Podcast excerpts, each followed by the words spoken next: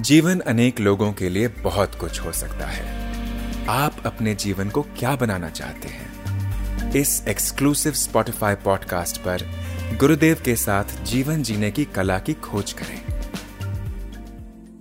गुरुदेव, क्या यज्ञ पूजा अर्चना करना ज़रूरी है? गौतम बुद्ध इसके खिलाफ थे।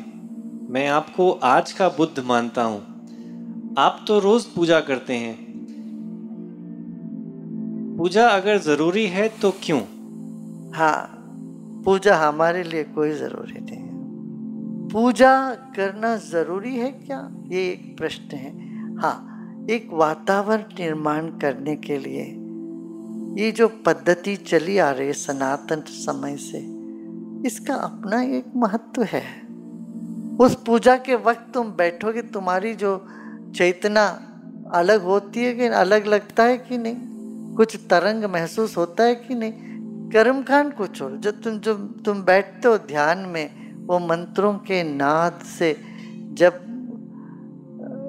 मंत्रों के नाद से तुम स्नान करते हो, या मंत्रों के नाद को तुम अपने में लेते हो, बुद्धि शुद्ध होती है कि नहीं?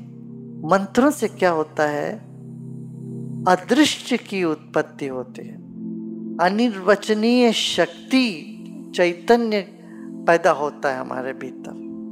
इस कारण से मंत्रों का उच्चारण का महत्व है। और उसके साथ थोड़ा सा कर्म कांड रखते हैं कि उससे भी वातावरण में एक पॉजिटिव, एक सकारात्मक तरंगे उठती है। यही है। देखो, पूजा करना ही है, ऐसा कुछ नहीं। तुम बैठो, हर सांस में पूजा होगी। बैठोगे, ध्यान करो, वही सबसे बढ़िया पूजा है। ध्यान से बढ़कर कोई पूजा नहीं। और ध्यान के बिना पूजा का कोई मतलब नहीं है। जो ध्यान ही नहीं है, वैसे पूजा करते रहे। मंत्र बोलते रहे, करते रहे, जैसा स्वाहा स्वाहा करके आग में सा चीज़ें डालते रहे, उनका भी कोई उसका महत्व नहीं। सो ध्यान में सब कुछ है ध्यान करोगे, साथ में ये भी करोगे, उसका महत्व है। नहीं होता तो हम क्यों करते? उसका कुछ महत्व है। वातावरण शुद्ध होता है। अब देखो घर में तुम जब एक दिया जलाते हो, दिवाली के दिन तो चार दिया जलाते हो, कुछ प्रसाद बनाते हो, मिठाई रखते हो फूल माला लाके रखते हो, एक वातावरण बनता है कि नहीं? बताओ, त्योहारों, त्योहार के दिन पर द्वार बंधन कुछ करते हो? घर कुछ कुछ घर में कुछ लगता है कि नहीं?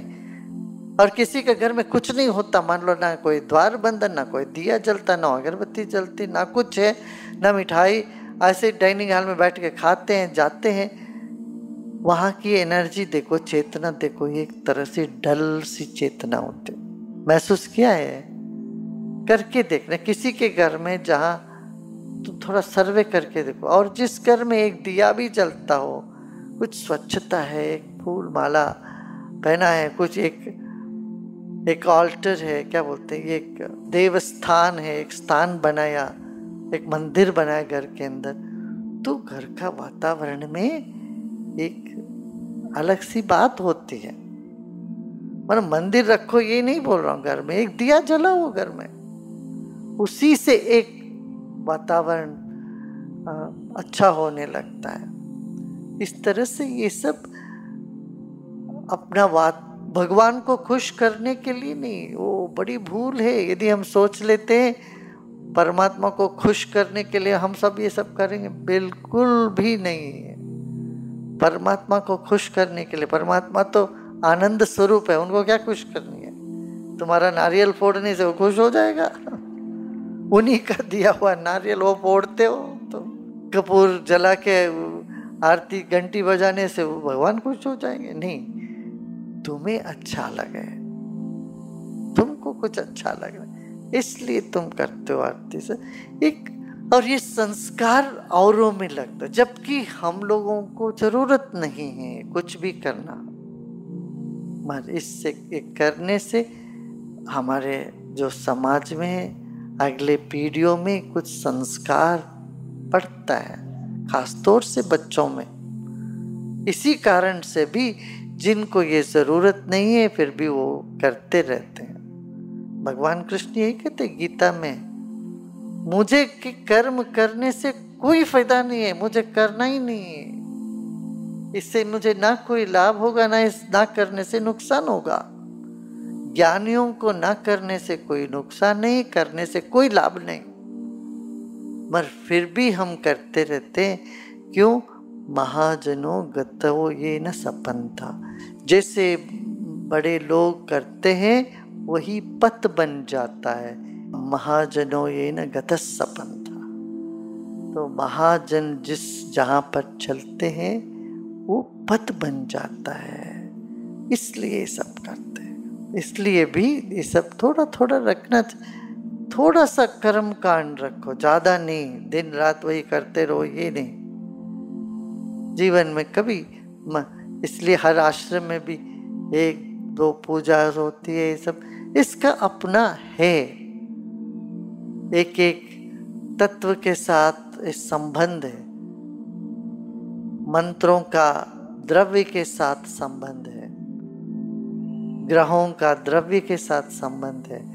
तो ये जो अदृश्य की उत्पत्ति होती है, जो यज्ञ से,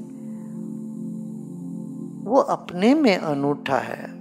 मर, ज्ञानी के लिए, मुक्त के लिए, सन्यासी के लिए किसी चीज़ की ज़रूरत नहीं, सब बिल्कुल ही नहीं ज़रूरत।